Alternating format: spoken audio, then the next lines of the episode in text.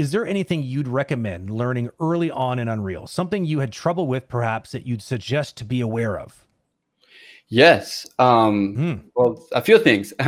Uh, uh, first of all, um, the one thing that you need to understand is like even though you're producing something, if, if you're producing something for like a cinematic like quality, like like I did, you still need to think like this is a game engine, and it will require you to understand a little bit how game engines work.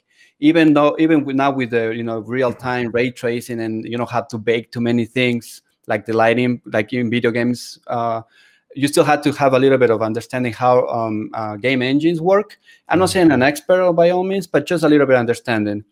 Um, that's kind of like the, the, the one thing. And the second thing, like really like kind of like read the documentation of of Epic because they I think they did a good job of trying to explain everything that, that you need to know before you jump into any type of project.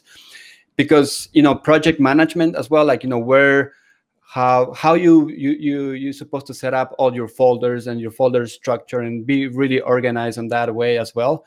Um, I think like Unreal Engine is extremely amazing by uh, the search thing. Like you can search anything if you name correctly. Like you know all the textures, all the props.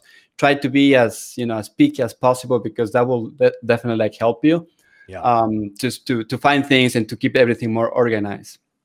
Uh, is that and and again you know watching a lot of the tutorials a lot of uh, um, um, uh, the, the, documentation again i can you know express that enough it's extremely mm-hmm. important uh, those are kind of like the things that i definitely like will suggest anybody who who has no idea about you know anything about unreal engine um, um, but yeah and then after that it's just you know adding lights and just actually playing with it like mm-hmm. you can add one single prop or like something really simple start simple mm-hmm. and then keep mm-hmm. keep expanding